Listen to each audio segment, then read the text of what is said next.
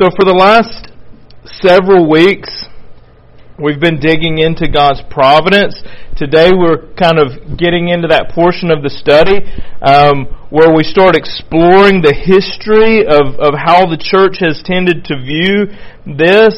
Um, one thing that I want to kind of lay out there from the beginning, this is one of those, this is one of those areas where, um, where, where believers have from the early days, um, struggled with um, the idea of God's control over over creation, right? And and when I say struggle with, I don't mean that they that they don't believe it, um, but what I mean by that is how do we answer? And and and this is what we'll find is that is that is that across the board, if you say is God in control, the church historically has said yes.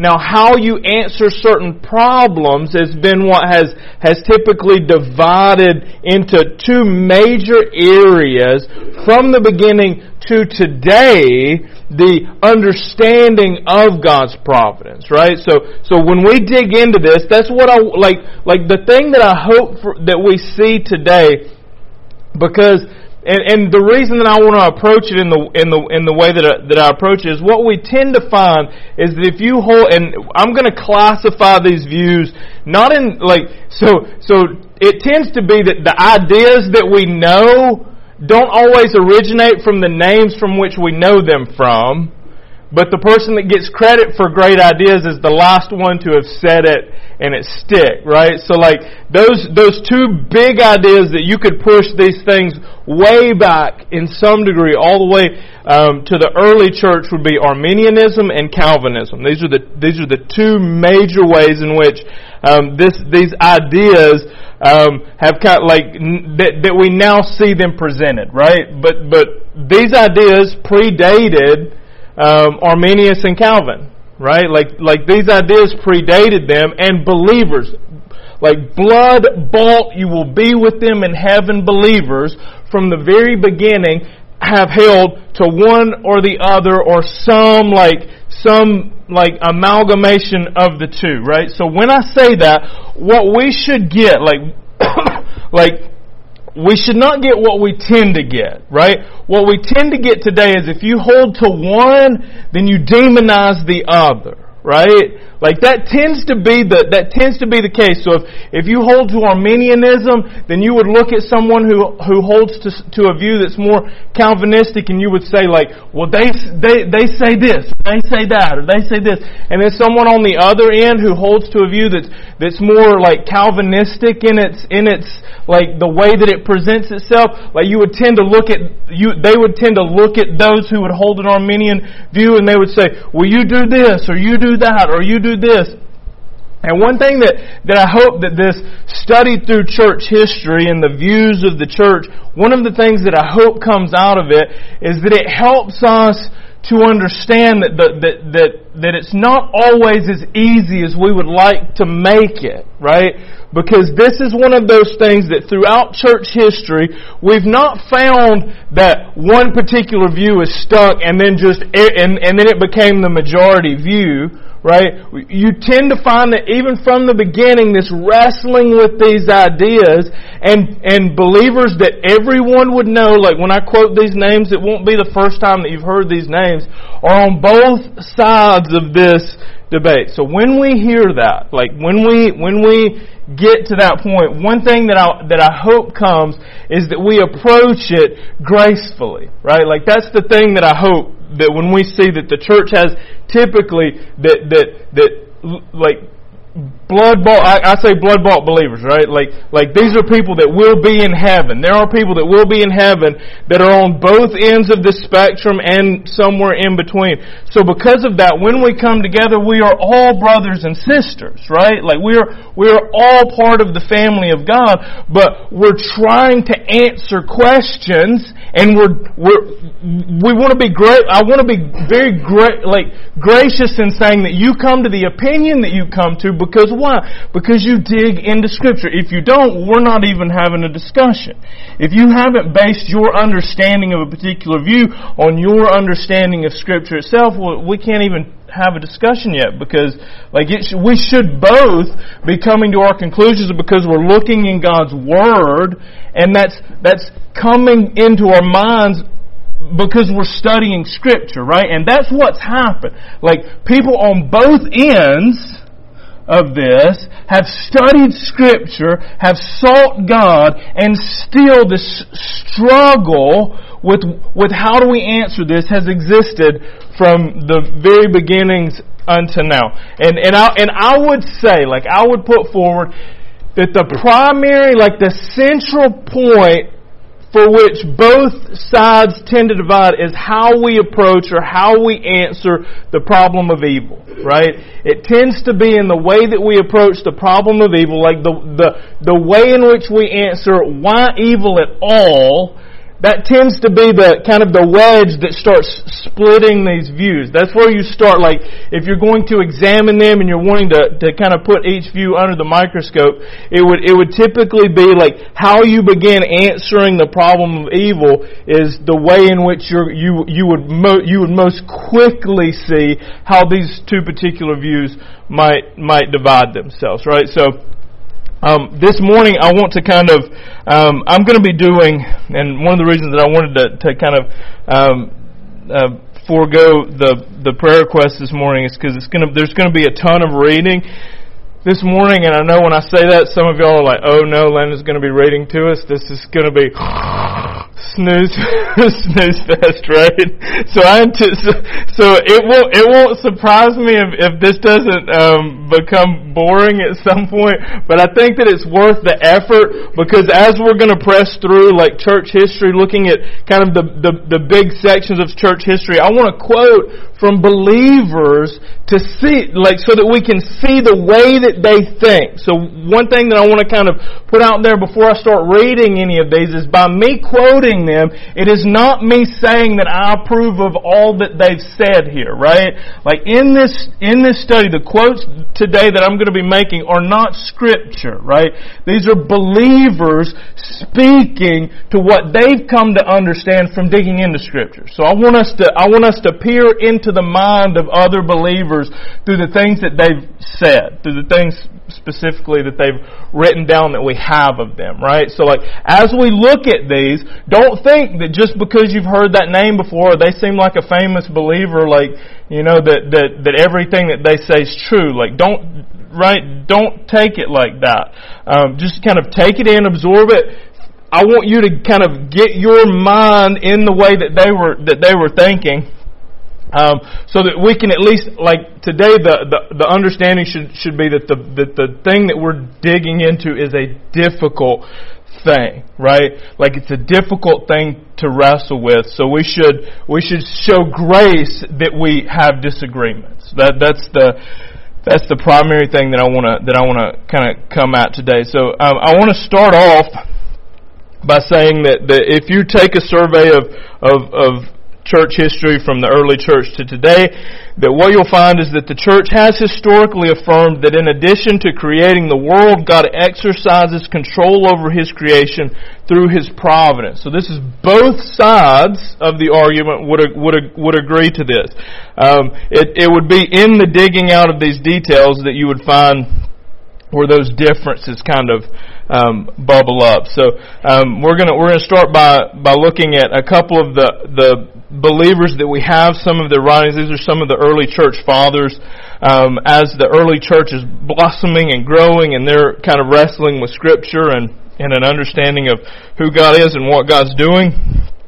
We have um, some of the quotes that they've made um, in this particular area of study. So, um, one that I'm going to read now is from um, from from Origen, um, and he says he says this. So again, I'm, I just put it out there before I read anything. This is not scripture. This is his thoughts on these things, right? Um, so so this is just for us to understand um, kind of the, the the mindset of of believers um, that have come before us. So he says, of those events that happen to men, none occur by accident or chance but in accordance with a plan so carefully considered, so, so stupendous that it does not overlook even the numbers of hairs on a person's head. not merely of Christians, but perhaps of all human beings, and the plan of this providential government extends even to the caring for the sale of two sparrows for a penny. So what do we what do we see here? This is this is a believer in the early church. This is a, one of the leaders of the early church um, and we find we find him um, saying here that that that no that no event happens in accordance in accordance with chance, um, but but a but a carefully considered plan so grand that it doesn't overlook even he says the hairs on a person's head. Now we know that that he's drawing from scripture when he says that, right? Like, like, and, and then, and then at the end when he speaks of the sparrows for a penny, like, like he's drawing from, he's drawing from his understanding of scripture. One thing that I want to point out, um, even in the quotation here, so he speaks when he, when he, when he says this, he makes clear that he's intending to speak of believers here, right?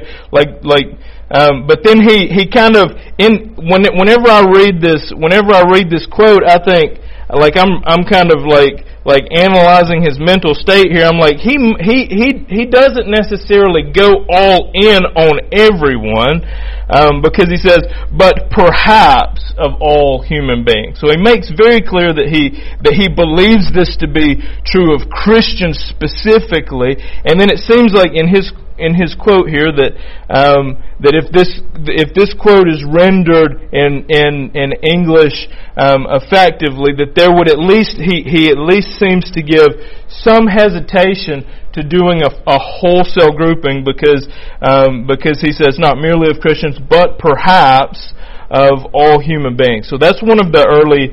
Um, one of the early church leaders. We have another one, Tertullian, um, and so um, again, like one of the things that I made mention of is kind of the, the, the, the wedge that tends to drive between, like how we answer the, the, the problem of evil tends to drive between, um, in the early, in the early church, um, they began, they began speaking of God's permission, right? Like we have God's will, but, but, but, but when we when they start considering evil, they they began speaking of God permitting evil. Like so, um, so I, I, want us to, to make note of that, that this idea of God's allowing evil to happen is a part of His, is a part of His will, and this, this idea began to be um, developed as well in the early church. So the idea of, of God permitting evil, like, like, like a, like a, a passive, having, having like not directly causing evil, but not stopping it as well as being part of God's plan. So, um,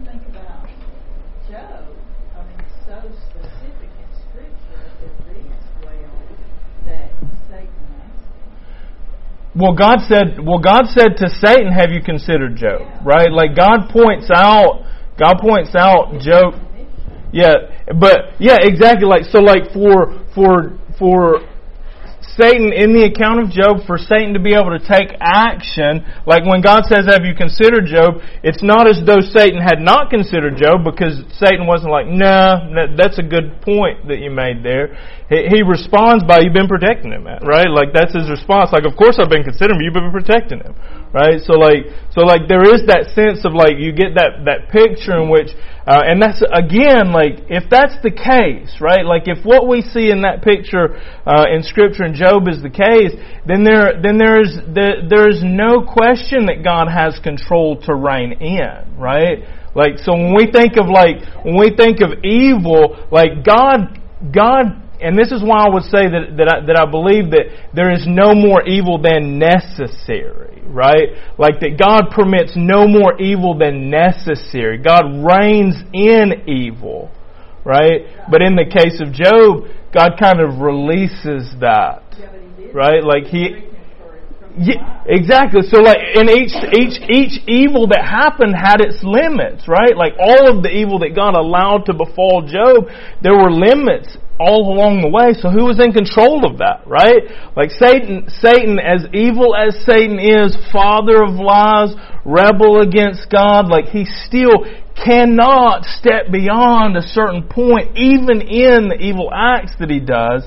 So, so, so this, again, this idea of God permitting certain things, right? Like don't let's not let's not think that we that we alleviate ourselves from from the problem of evil by saying that God permits evil because because you could immediately go to well why would he permit this one or that one or this one or that one, right? So it doesn't get you over the problem at all, but it does dist- it does distance or the attempt there is to distance God being the um, God being the originator of evil, right? Because God doesn't commit the evil act against Job.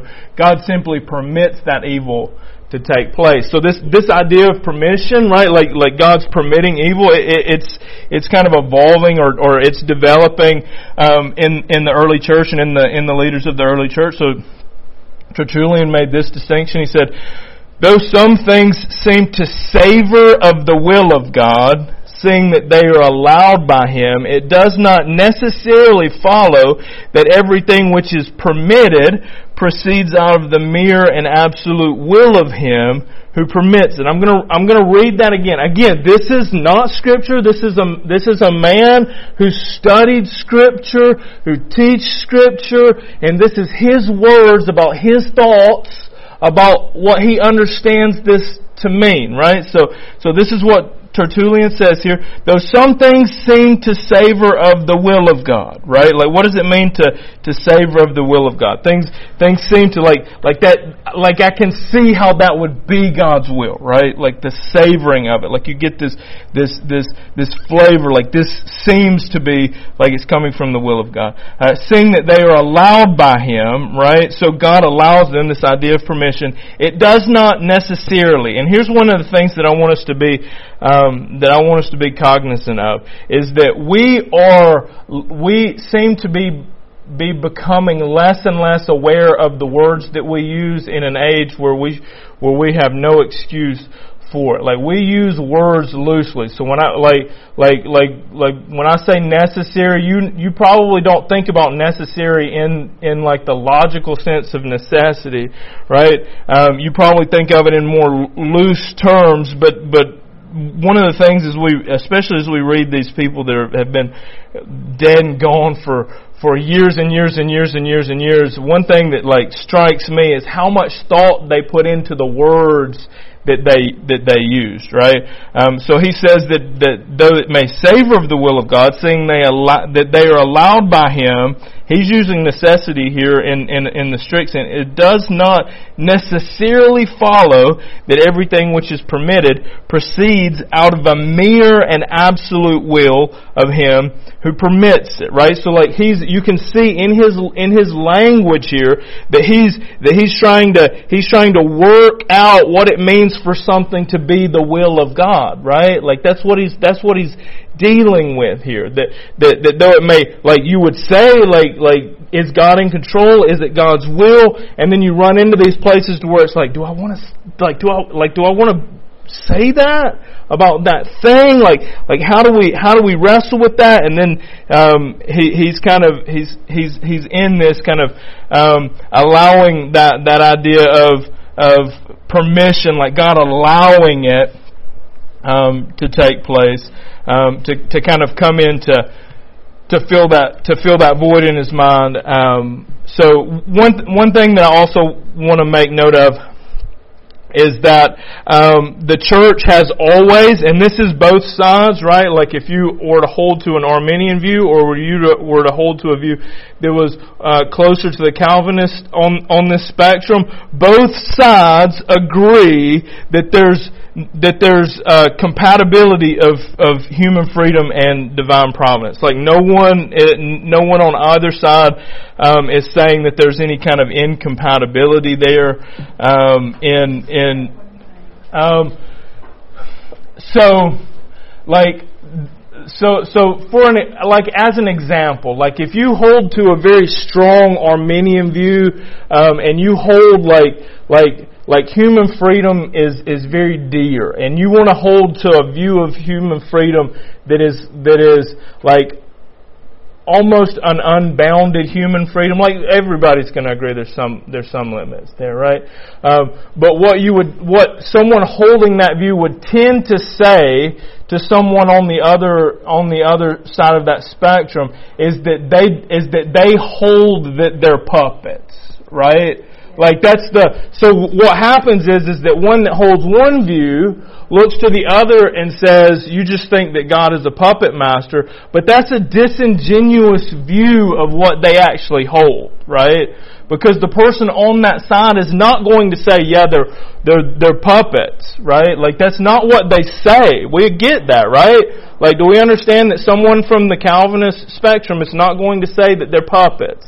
They're going to say you, you, what they're going to say instead is you just don't understand, like, but what happens is they'll say you're puppets and then, and then the, from the other side they'll look at the Arminian one holding the Arminian view and say, you've got a weak God. So it's like, you've got a God who needs puppets and you've got a weak God that can't control anything. Like, so like, like, we make these caricatures of the other side and we never have discussions between them and, and, and what we don't realize is that the, the believers have been doing this for forever, right?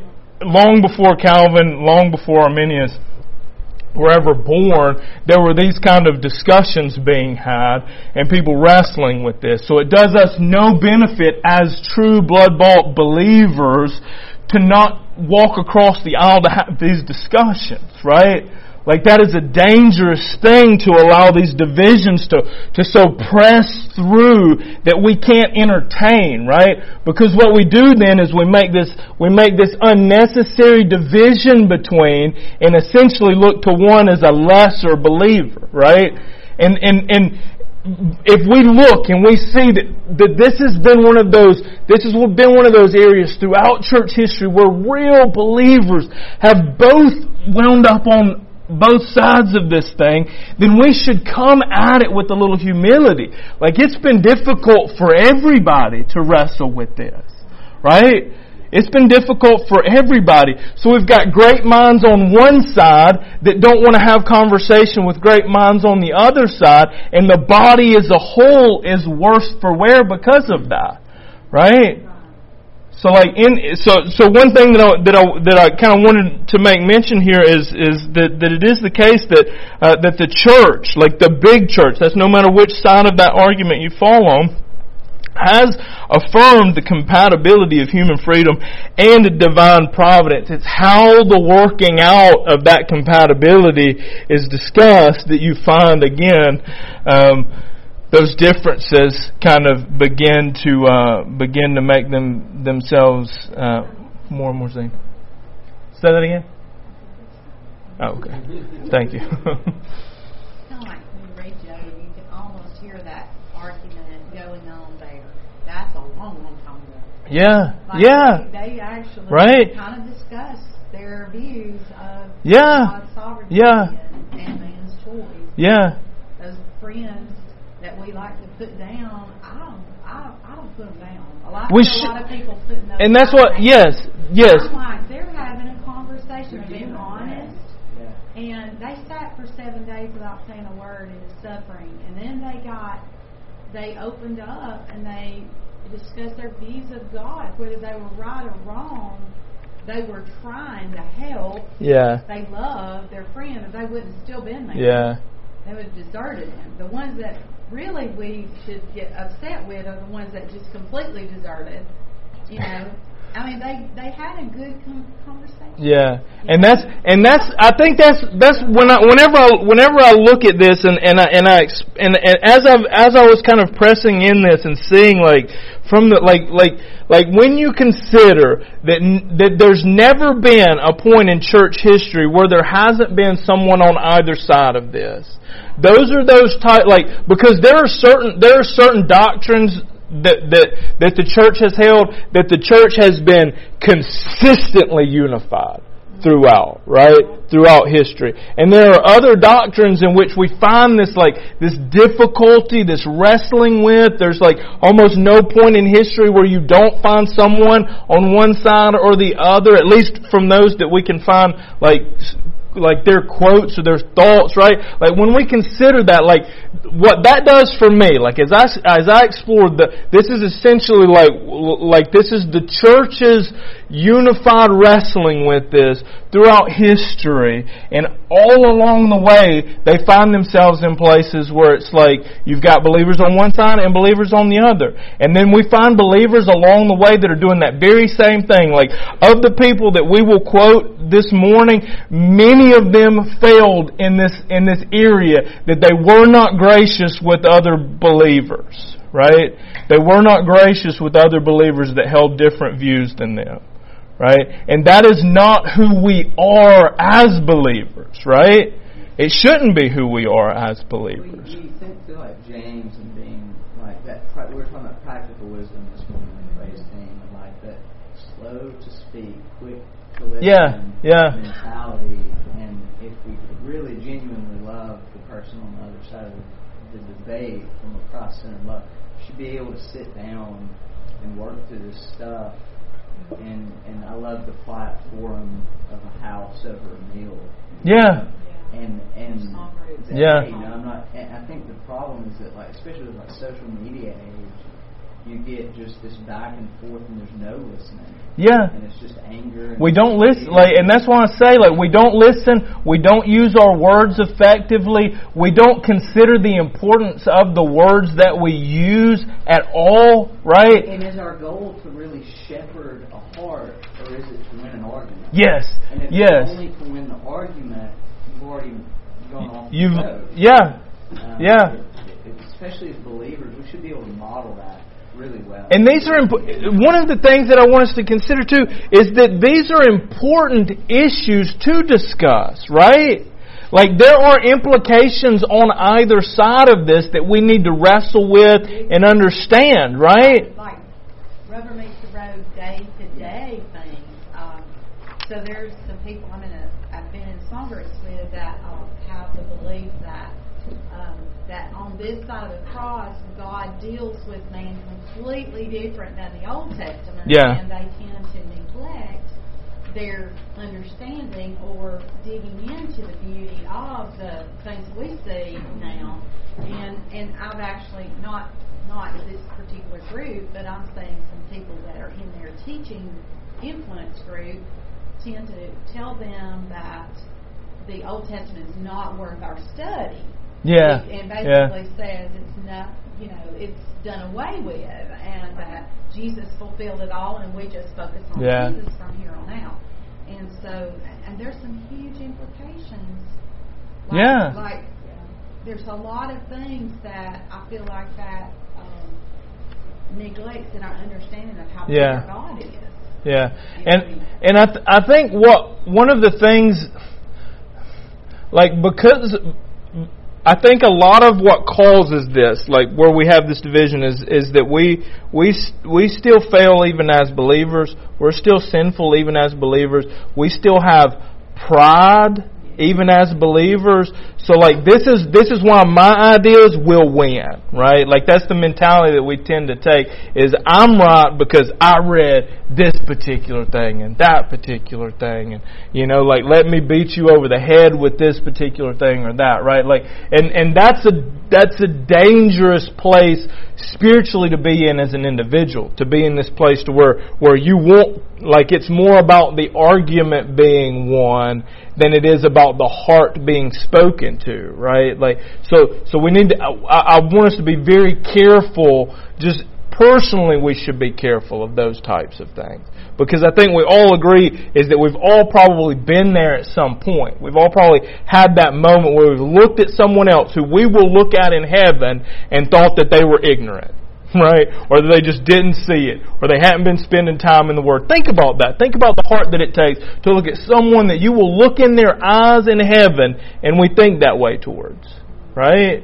Like we should be careful about that. We do it. We do it. And no doubt even after today, we'll probably fail in that at some point in the future as well. We'll be like, well, I'm going to straight bring your salvation into question because of what you just said there, right?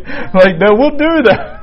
We'll do that. Let's be careful there, right? Like, like, let's be careful. This has been something that the church has been um, working at um, since the very beginning, and there have been there have been believers, like I say, on on on both sides of this. Um, so something else that kind of developed in the early church as they were as they were digging about digging into these things, as they were con- continuing to think about evil itself and, and how, because this, this particular idea of God's control over the things that He's created, it finds its head. It finds its point at which it's, it's the, the most critical to answer when it starts considering how evil around us exists in, in the light of God's control over all that He's done. Um, and how to properly a- answer that. Um, so, so out of this, certain certain ideas began to arise that there are, that there are certain like the, and you some of these things you will have heard today. You may have had it may have had it worded in a slightly different way, but you will have have, have no doubt heard. Um, So, so, so, and, and I can't pronounce this guy's name, so I'm not gonna, I'm not gonna try. We're still in the in the early church, um, but he he said something to the effect that um, moral virtues like patience and faithfulness develop if and only if evil exists and persists. So, like the idea that there are certain greater goods that can't exist with us absent certain evils, right? So like we would all say that patience is a virtue, correct? Like it's good to be patient, right? Like it's good to be patient, it's it's bad to be impatient. Right? It's a virtue and a vice, right? So how can you be patient lest something tries your patience, right? Like that's the idea. Like these ideas that like that there are certain things, right? Like like like to be heroic is a good thing, right? Like to to risk one's life for another is a is a virtue, right? Like no greater love than to lay one's life down, right? Like those type things. Like Christ says this, right? So Christ, in laying his life down, like there's love and there's greater love, right? Like there's depths to these things. So to lay one's life down, to, to die, death is the result of what? Like if there were no sin, there is no death, right? Sin leads to death, right? So the laying down, like the ability to lay one's life down, presumes that death is an option, which presumes that sin's in the picture. So to, so to be aware of the, the love that is greater, right? To be able to see that take place, evil must also be present. Right? So this idea that for certain greater goods, certain greater virtues to exist, that there likewise needed to be, there needed to be some, some amount of evil with which these, these things present themselves. These ideas began to be developed uh, in the early church.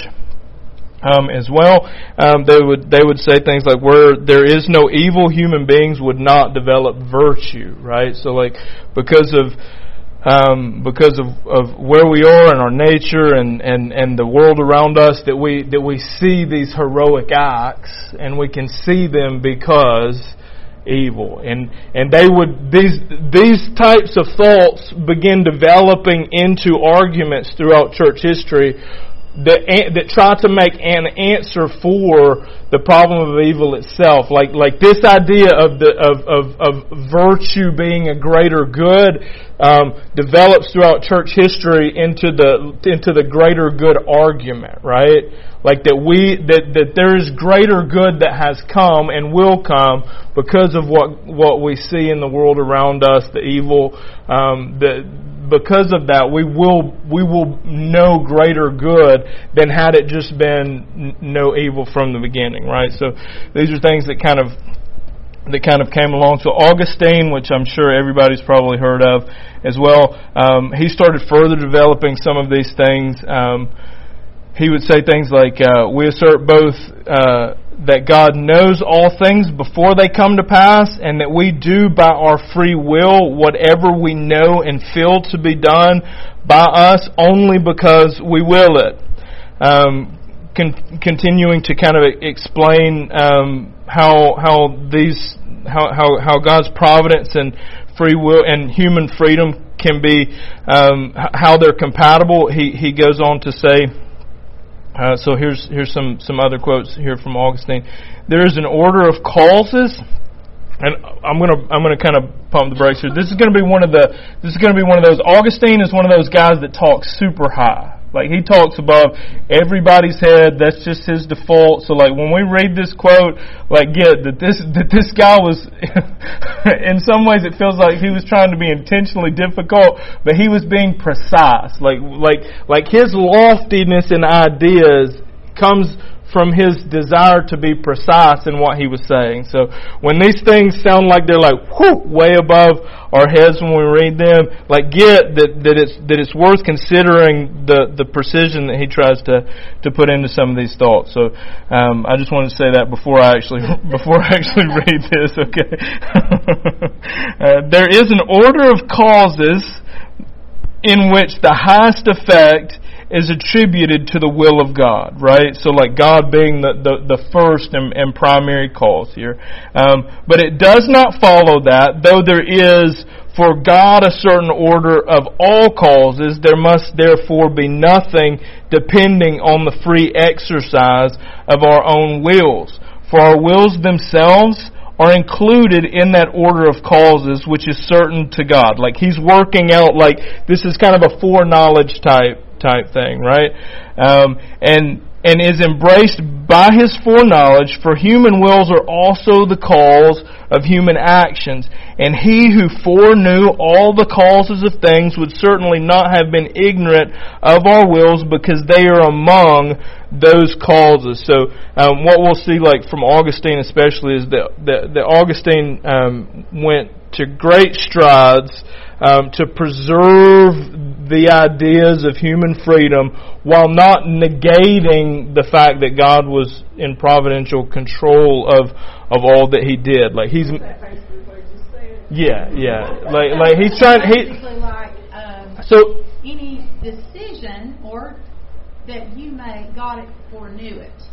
So yes, His foreknowledge is uh, makes Him sovereign over all of that. Yeah, yeah. So God, God knows you. God knows you so much more infinitely well than you know yourself, right?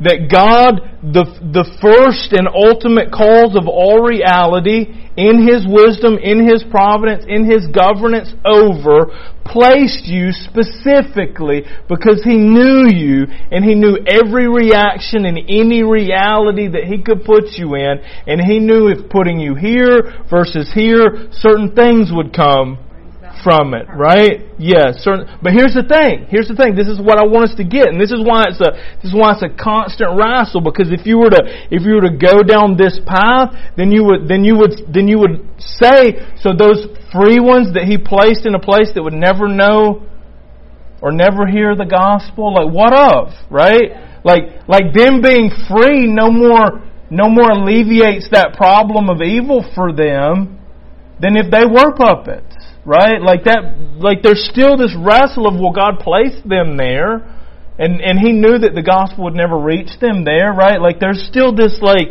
like even when you even when you alleviate one particular aspect of it, there are always places where it's like, well, how, like it's still a struggle to see this particular angle or this particular angle. But we work through these things. This is what we should be doing, right? We should be considering and thinking and, and putting in the work um, instead of being lazy and just wanting to be told what to believe, right? Like we should be digging in. So another, um, Augustine argued that evil is not something, this is another. Now I know that you've heard this, because this manifests itself in different ways. Um, so know that, that when you hear this, that, that, that it had its origins way back in the early church and people are just kind of modifying that thought today. So August, Augustine argued, and when I say this, I don't necessarily agree with him on this, um, but this is, this is what, what he, what he argued with, that evil is not something that exists, rather and this is the quote, evil is nothing but a privation or a negation or absence of good. Um, this is where, like today, you would hear things like if someone's trying to explain evil, they would be like, "Evil is like darkness," right? Like darkness doesn't exist. Darkness is the absence of light. So, like if you've ever heard that explanation of evil given before, like like that's the same underlying idea. Is that it, is that is that Augustine's trying to make the argument that evil is the is the absence of a good, right? Um, again, there there would be places that you would be like, well, what about this? What about this? What about this? But this is that this is that working out. This is that struggling with this this idea. Um, he worked from the notion that God, who is the supreme good and source of good, created everything good in its original state. Truth. We see this if we look at Genesis. God's calling everything that He creates good. Um, but creatures can fall away from their original goodness, and it is in this loss of goodness that evil consists. Um, here we uh, see the proper use of the word evil, and this is kind of a, this is a quote here. For it is um, correctly applied not to essence, but to negation or loss. So we're still in the early church with this, right? Um, so uh, Anselm coming along, we're not going to finish today, even though that we tried to, to get an early start. Um, debating on how far we go before. We, let's let's let's. Uh, so we're kind of in the we're we're kind of about to to step into the into kind of the Middle Ages. Um, and some of the quotes of believers during kind of the Middle Ages, this, the age in which the church is kind of established, the Catholic Church grows up out of this age. I want us to, to, to stop here. We will come back next week um, and kind of finish this up looking at other believers in this area. I know we've got a baptism this morning, so I want us to to get out of here in time for that. Um, so we'll we'll stop here and pick up next week um, here where we've left off.